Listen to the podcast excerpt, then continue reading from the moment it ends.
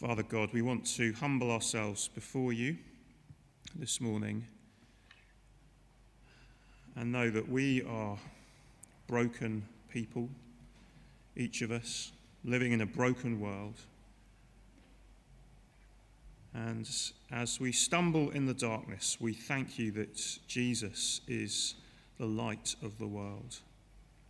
And your word is a lamp to our feet and a light to our path. And so please, would you speak to us? Would you show us what it means to follow Jesus with these big issues that we are considering? And help us to keep doing that by trusting in him for forgiveness, to receive afresh your grace and a fresh start. Thank you that we can do that confidently because of Jesus' death for us. We pray in Jesus' name. Amen. Well, we're going to begin this series of big issues by focusing on the beginning of life. Next week will be the end of life, then male and female in creation, then male and female in the church. Now, I think when we talk about the beginning of life, I don't think we can get away from the fact that for some this is a deeply personal and potentially painful thing to be talking about.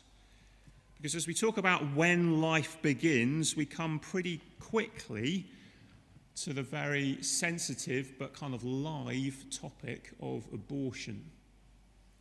The statistics quoted on abortion are slightly different depending on where you look, but it seems that nearly 1 in 4 pregnancies in the UK ends in abortion, and currently up to 1 in 3 women will have an abortion at some point in their life. The numbers involved are huge. 125,000 abortions are performed every day around the world. That's 30 to 40 million per year. When you line that up alongside the number of deaths from coronavirus, well, we're at 1 million so far. And it's striking to consider the lengths that we're prepared to go to stem those deaths, absolutely rightly.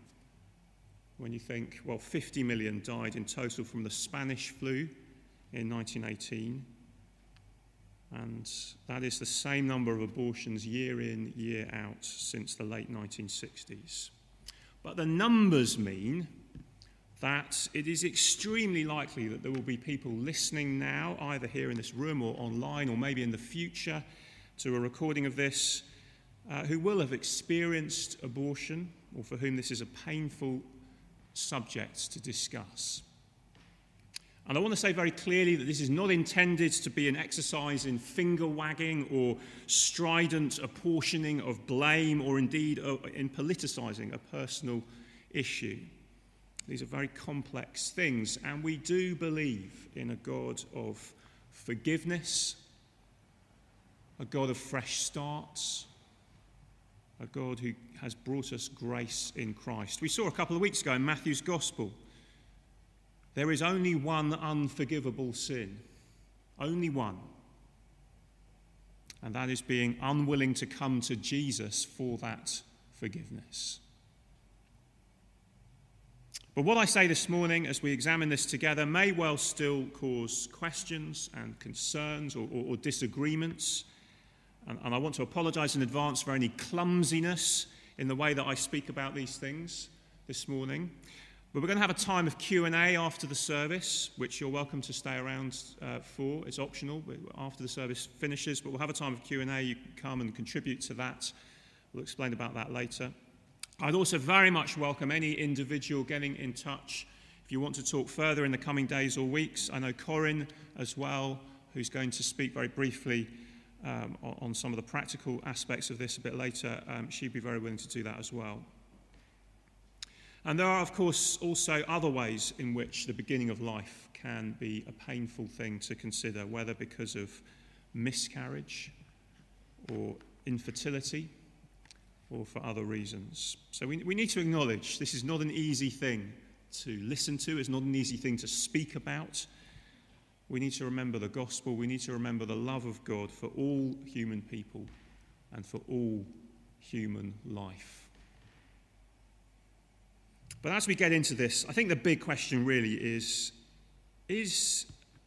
an abortion really just the removal of some cells and tissue from the body, no different from removing a tumour of some kind?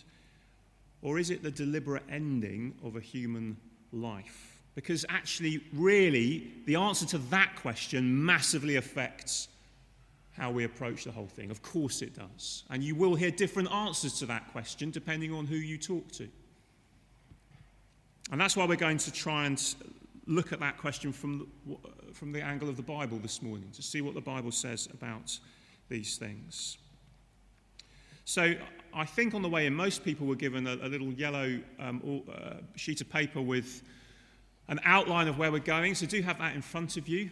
I think we had the classic error of half of them say 4, 5, 6, 4, 5, 6, so if that's you, it should see some 1, 2, 3. Don't be confused by that, but there we go. We're going to look at both Genesis and Psalm 139 very briefly. So first, Genesis chapter 1, verses 26 to 28 that we heard, gives us three principles that we can apply, actually to many ethical questions. And we may well return to these principles in future weeks. Very simply, Genesis 1 says that God made human beings. He's the creator. And that leads to three big principles. Okay, here's the first one, that God gets to tell us who we are. God gets to tell us who we are. We're not self-made. We're not autonomous. We are creatures. And so, of course, it's absolutely no surprise when we find that those who don't believe in God, those who are atheists, arrive at a very different conclusion on these issues. Because if we are in the end autonomous, if there's no one to sort of tell us what to do with our lives, if we're just here with no ultimate purpose or meaning or reason for being here, well, actually, it really is up to us to answer these questions ourselves. But if God made us, well, actually, then he gets to tell us who we are and what human life is all about. So that's the first principle. The second one is this. If God made us, that means we have value simply from who we are. We have value simply from who we are. In the image of God, he created mankind, we read. The idea that every human being has value and has equal value sounds like a wonderfully modern thing to say, doesn't it? And our culture would generally regard that as kind of obvious, self-evident. You don't need God to tell you you're all equally valuable, people might say. But let me tell you, actually, the thing is you do. The Roman world, for example, didn't take this for granted at all. The abortions were common, but so was infanticide, the killing of unwanted newborn babies.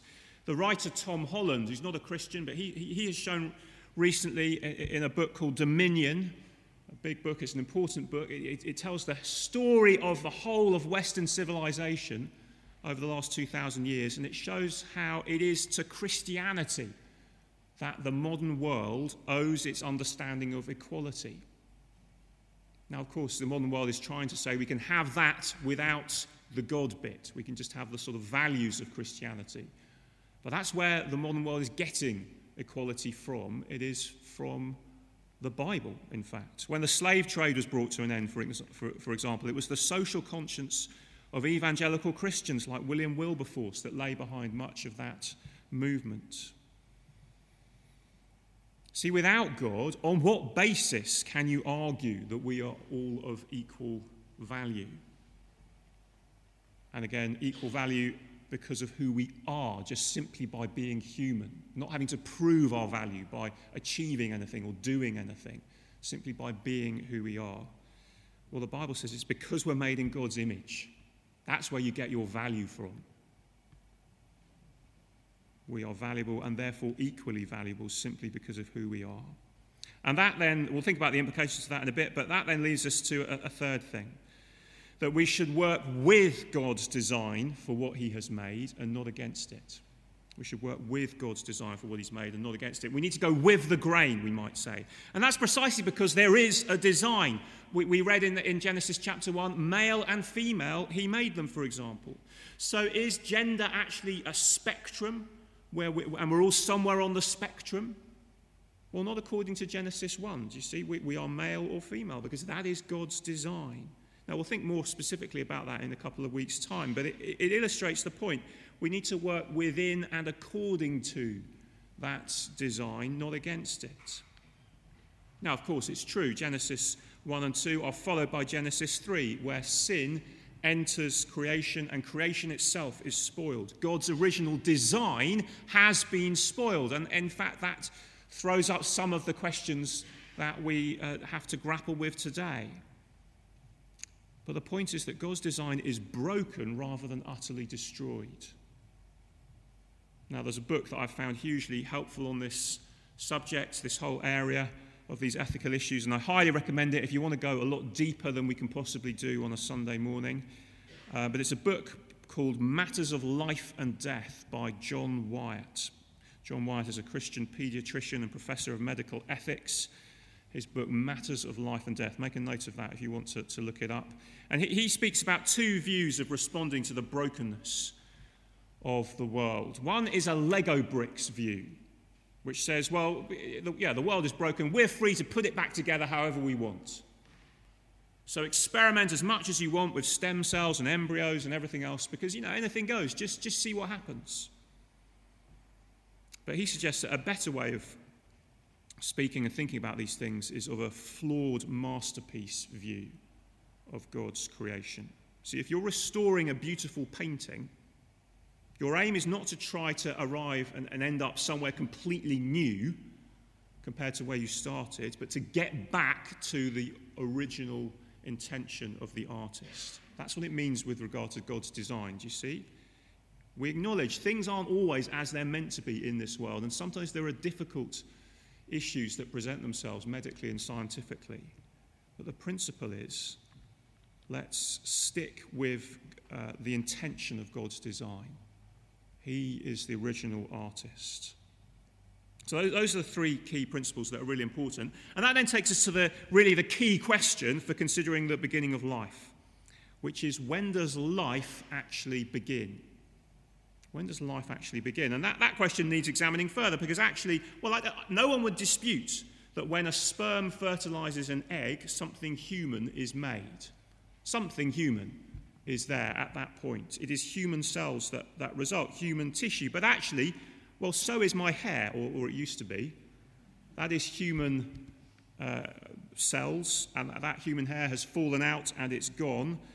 And the question is then, when is what is in the womb not just human, but actually a person? Do you see? That's really the question that matters. We all agree that it's human, but so is a lot of stuff that we don't get too upset about losing. But when is what is in the womb not just human, but actually a person? And this is a question that even Christians have sometimes given slightly different answers to, particularly in the history of the church, going back hundreds of years when actually very little was understood about what happens in the womb. Some Christians were heavily influenced by Aristotle's view of personhood beginning at the quickening of the baby when it starts to move, but actually in some ways what science now tells us, as well as what the Bible says, that actually they all push us towards seeing and understanding that personhood begins much, much earlier than when you could feel the baby move. And what I want to argue, along with most contemporary Bible-believing Christians, is that we should understand personhood to begin at the point of conception itself, when the sperm and the egg come together. And Psalm 139 is a good place to see why that is. So let's turn to Psalm 139. David testifies to three things concerning his relationship with God. He says first that he is created by God. And there are little echoes that, in the language that David uses, of the first chapter of Genesis. John Wyatt comments on this in his book. You know, the womb is a dark, mysterious, secret place. Do you see that? Verses 14, 15, 16. The action he talks about in the psalm takes place in the depths of the earth. The body moves from being unformed to formed, That's all very kind of Genesis 1 creation language. Inside the womb, then, there is a mini version, a microcosm of the creation of the universe taking place. No wonder he says, I am fearfully and wonderfully made, David in the psalm. And just because we know more than David about the mechanics of what happens in the womb, doesn't actually lessen any of that wonder, does it? If anything, the more we know about what happens inside the womb, it increases that wonder, doesn't it? A doctor or a scientist can analyse what happens on a cellular level, but can they actually explain what life is, where it comes from, what it is for? That is where David starts, that he is created by God, and that is an extraordinary thing. Then he continues, he is known by God. He uses the covenant name for God, Yahweh, Lord in capital letters in verse 1, which expresses in itself that there is a special relationship that God has with him, and if you look, it's even there, that knowledge of him there in the womb. You know me. And it's clear that this knowledge is not a factual knowledge, but an intimate knowledge. There is nowhere he can go without God knowing him. He cannot escape. And of course, because he's talking about a pre-birth knowledge, the emphasis is all on how God knew him, and that it was God who knew him. It's a unilateral thing. It's a one-sided thing. He didn't know God at that point. He couldn't say that, but he knows that God knew him, and even determined the days ordained for him. Verse 16, your eyes saw my unformed body. You knew me. You knew me. But he's created by God, known by God, and then he's in continuous relationship with God. The past, the present, and the future are all here in this psalm. Can you see that? You have searched me and you knit me together. You know now when I sit and when I rise. Verse 10, your hand will guide me. Your right hand will hold me fast. When he looks back then to the womb, particularly in verses 13 to 16, he doesn't say there was a mysterious being there which later became him. What was there in the womb was him. He was there. The fact that God knew him first is the basis for the entire relationship that he has with God now. There is personal continuity, there is personal relationship with God. Is there ever a time then when David was not known by God? The implication seems to be no, and one who is known by God is a person. You see, it takes two persons to have a relationship. You don't have a relationship and be known when you're just a thing, do you see? Now, of course, this is precisely where many would disagree. And we're going to briefly consider some objections to these things. Let's have a think about them. So, someone might say, well, you know, a fertilised egg is an embryo. It's just a bunch of cells. It's incapable of pain. It's incapable of suffering. It's incapable of anything at all. And therefore, to call it a person is really misleading, someone might say. And well, for that reason, a few years ago, Richard Dawkins caused a bit of controversy. Here's his tweet on the screen, by suggesting that with all the fuss made about human embryos, any human embryo, and indeed he said any human fetus, which is the next stage of development, isn't it, after 10 or 11 weeks, he said any human fetus is less human than an adult pig.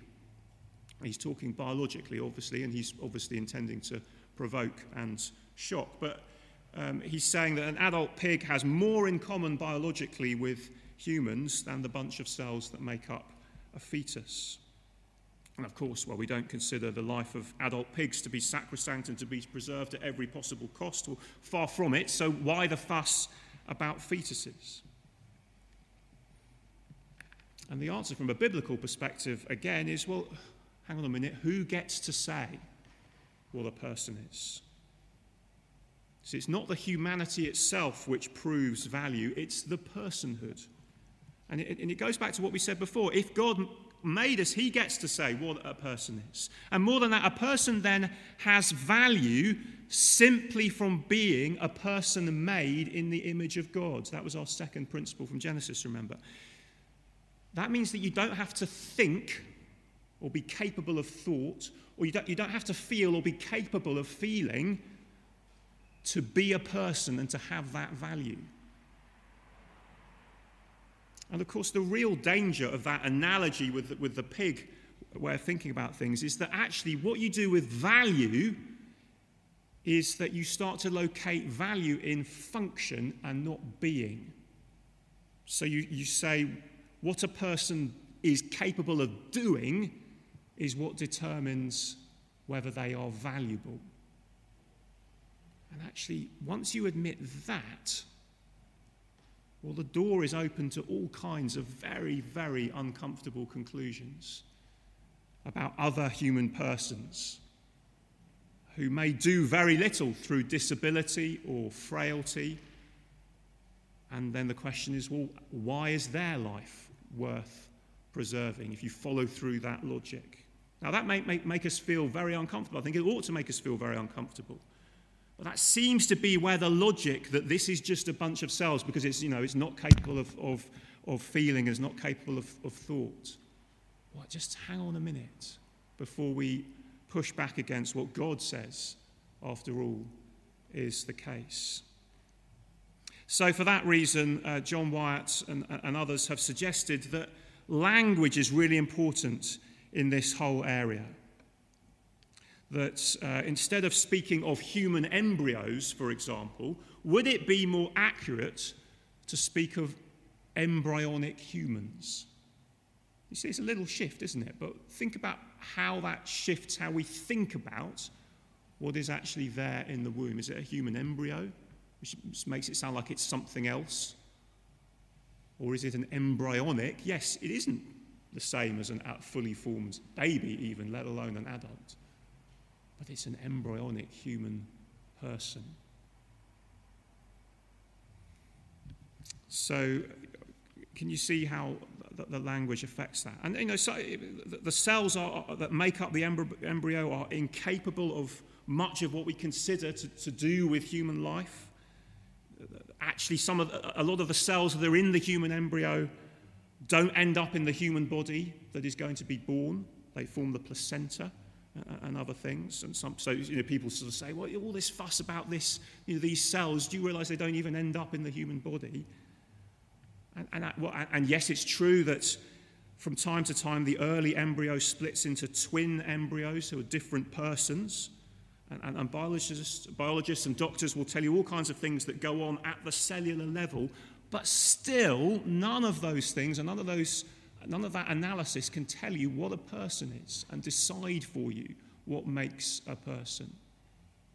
The point is, God gets to tell us what a person is. You can't find a person under a microscope. So that's one objection that people might have.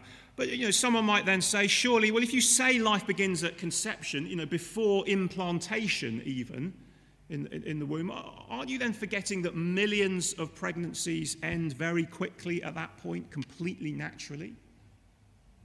And indeed later, many others are naturally miscarried in the first few weeks and indeed sadly beyond that. But again, let's just be very careful because that is measuring value by function in the sense of, well, let's just wait and see what this does before we decide if it is valuable, rather than saying, no, this has value because of who it is, created by God in the image of God. And actually, I think this kind of argument also falls down when you consider the case of the many, many infant babies who die in the third world in the first year of life. Now, that is a tragic fact of life in our world and always has been, and we pray that it might not continue to be, but it is true. But we don't therefore say it's okay to kill newborn babies because of the reality of that fact. Rather, what we do is we mourn that this world is a broken world. We mourn the flawed masterpiece, remember. It is, the world is broken by sin, that is true. And that does lead to death and suffering in the world around us.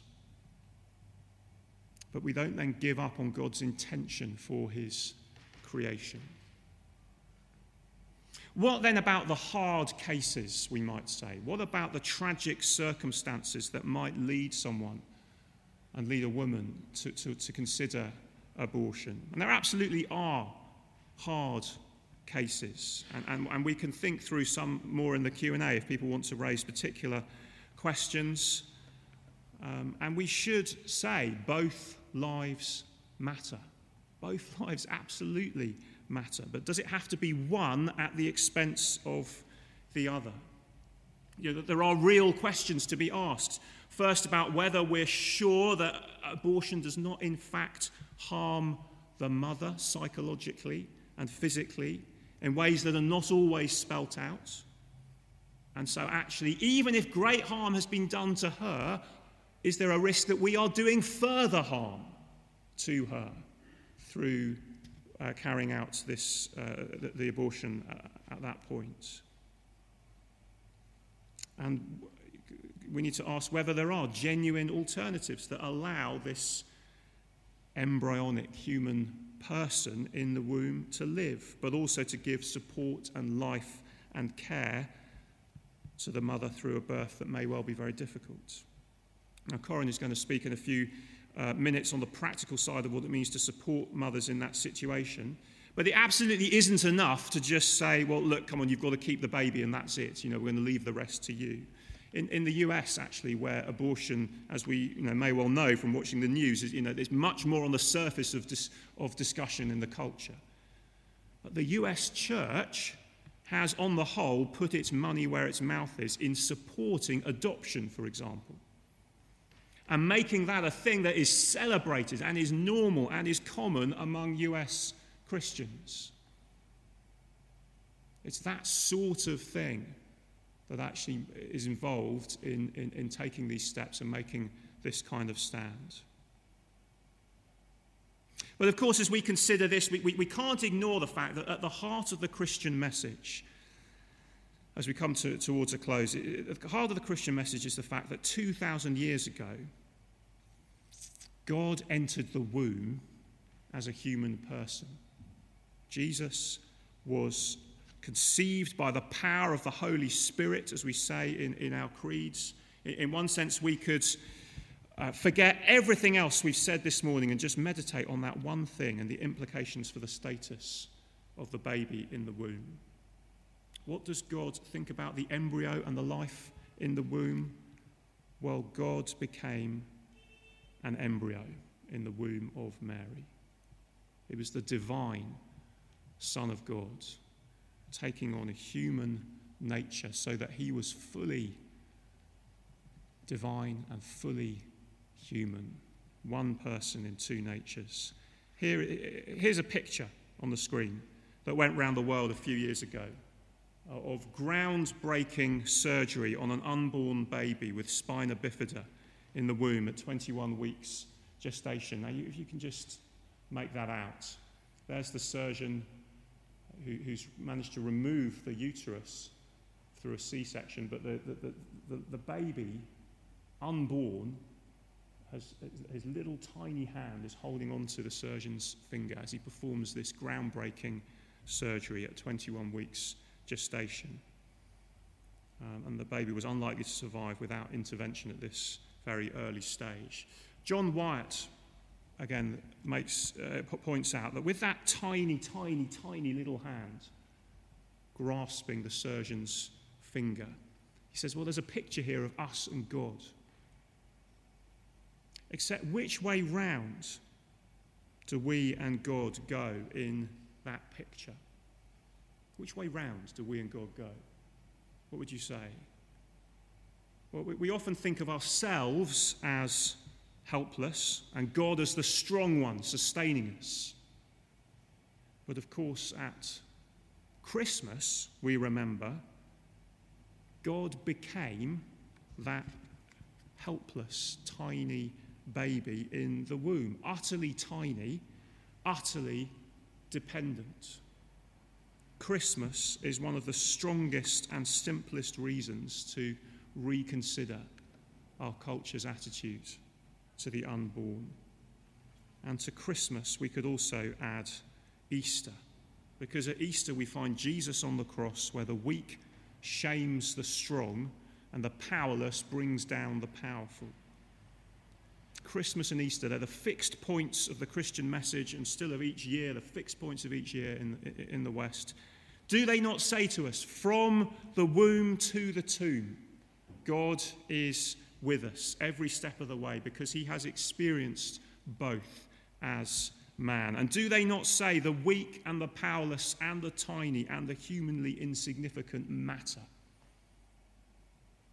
They matter more than we can possibly imagine.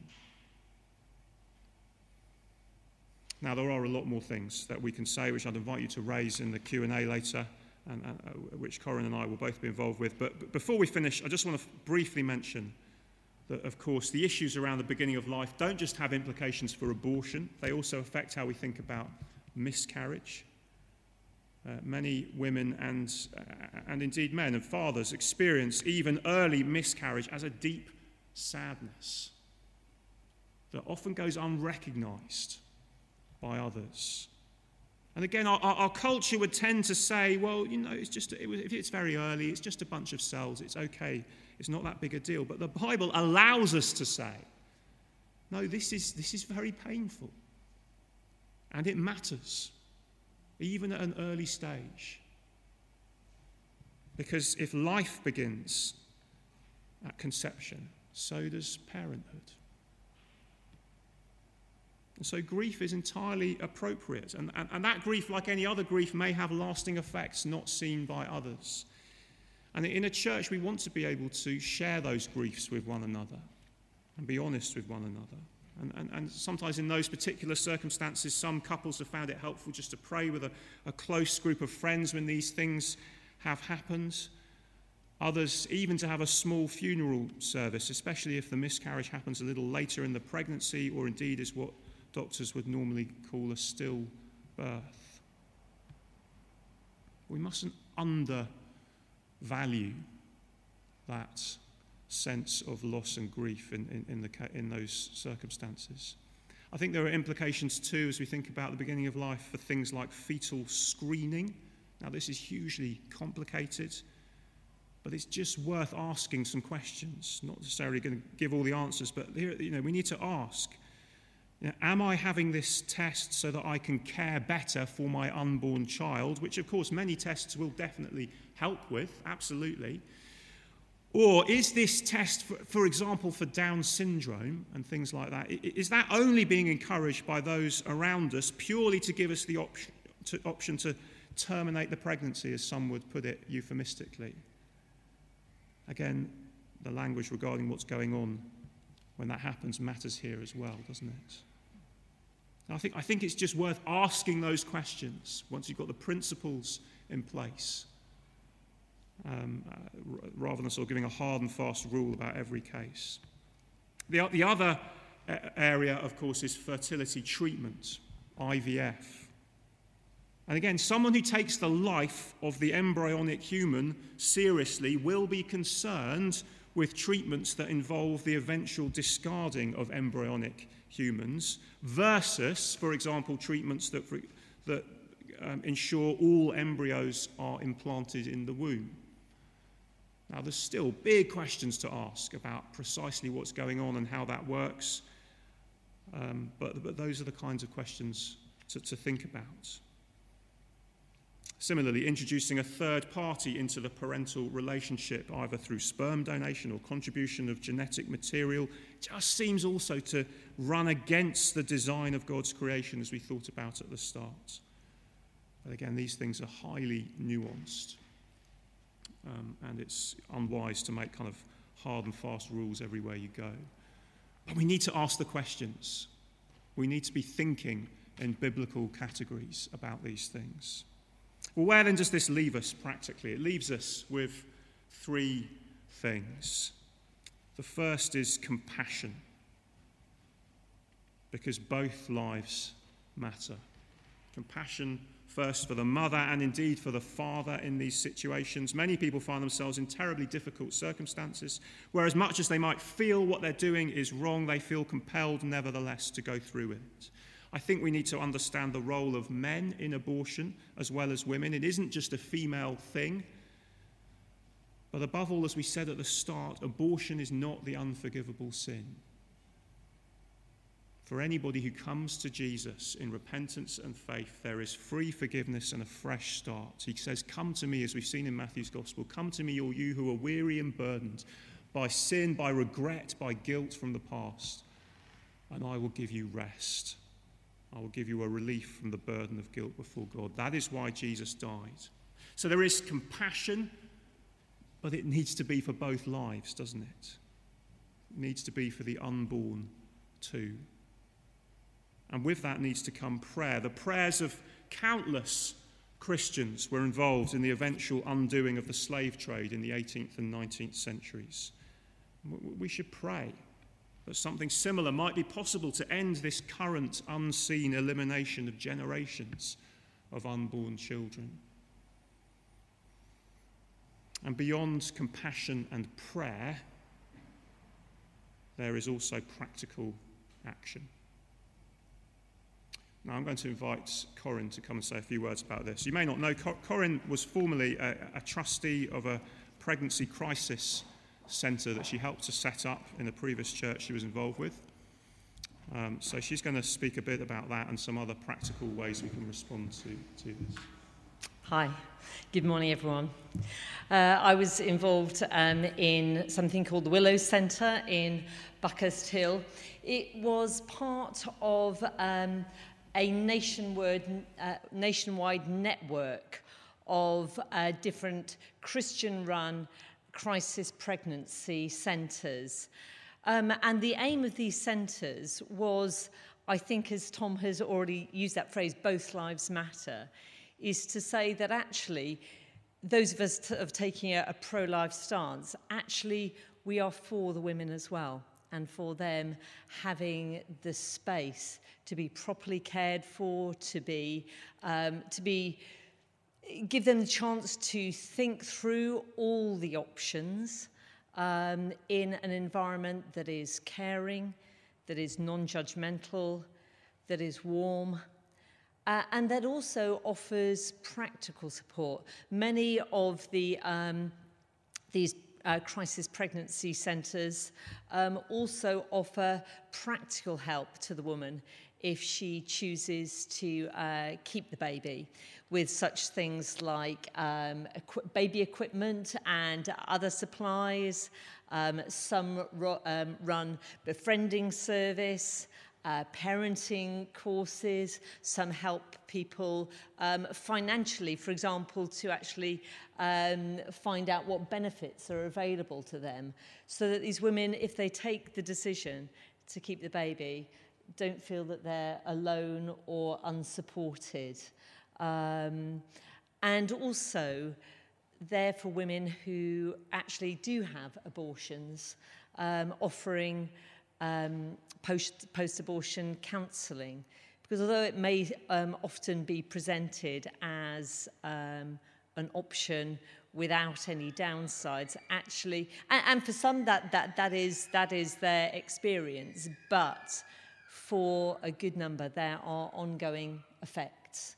And so counselling by trained counsellors is offered to help women who find themselves struggling with all manner of negative emotions after having a termination.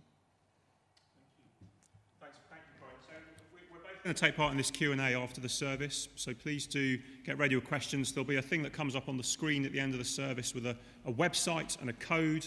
And you go to that website, you put in the code on the screen, and you then can input your questions. And that's just a way of us handling things without having to shout across the building. So be ready for that at the end of the service. And let me just also flag up this book. We've got these books are free to take away. Just a little book by Vaughan Roberts. Well, sorry, it's not by Vaughan Roberts. It's by Lizzie Ling with Vaughan Roberts. and it's a book called Abortion, and it's just giving, again, a Christian perspective on these things, be able to go into a bit more detail than we've been able to do this morning. So we're going to put these on the tables at the sides. You just pick one up as you go, and if we run out, you need to Google Abortion by Lizzie Ling from the Good Book Company. Okay, so much recommended book to read, book to give away. Let me, though, just give us a moment of quiet now to respond in our own hearts and then lead us in prayer.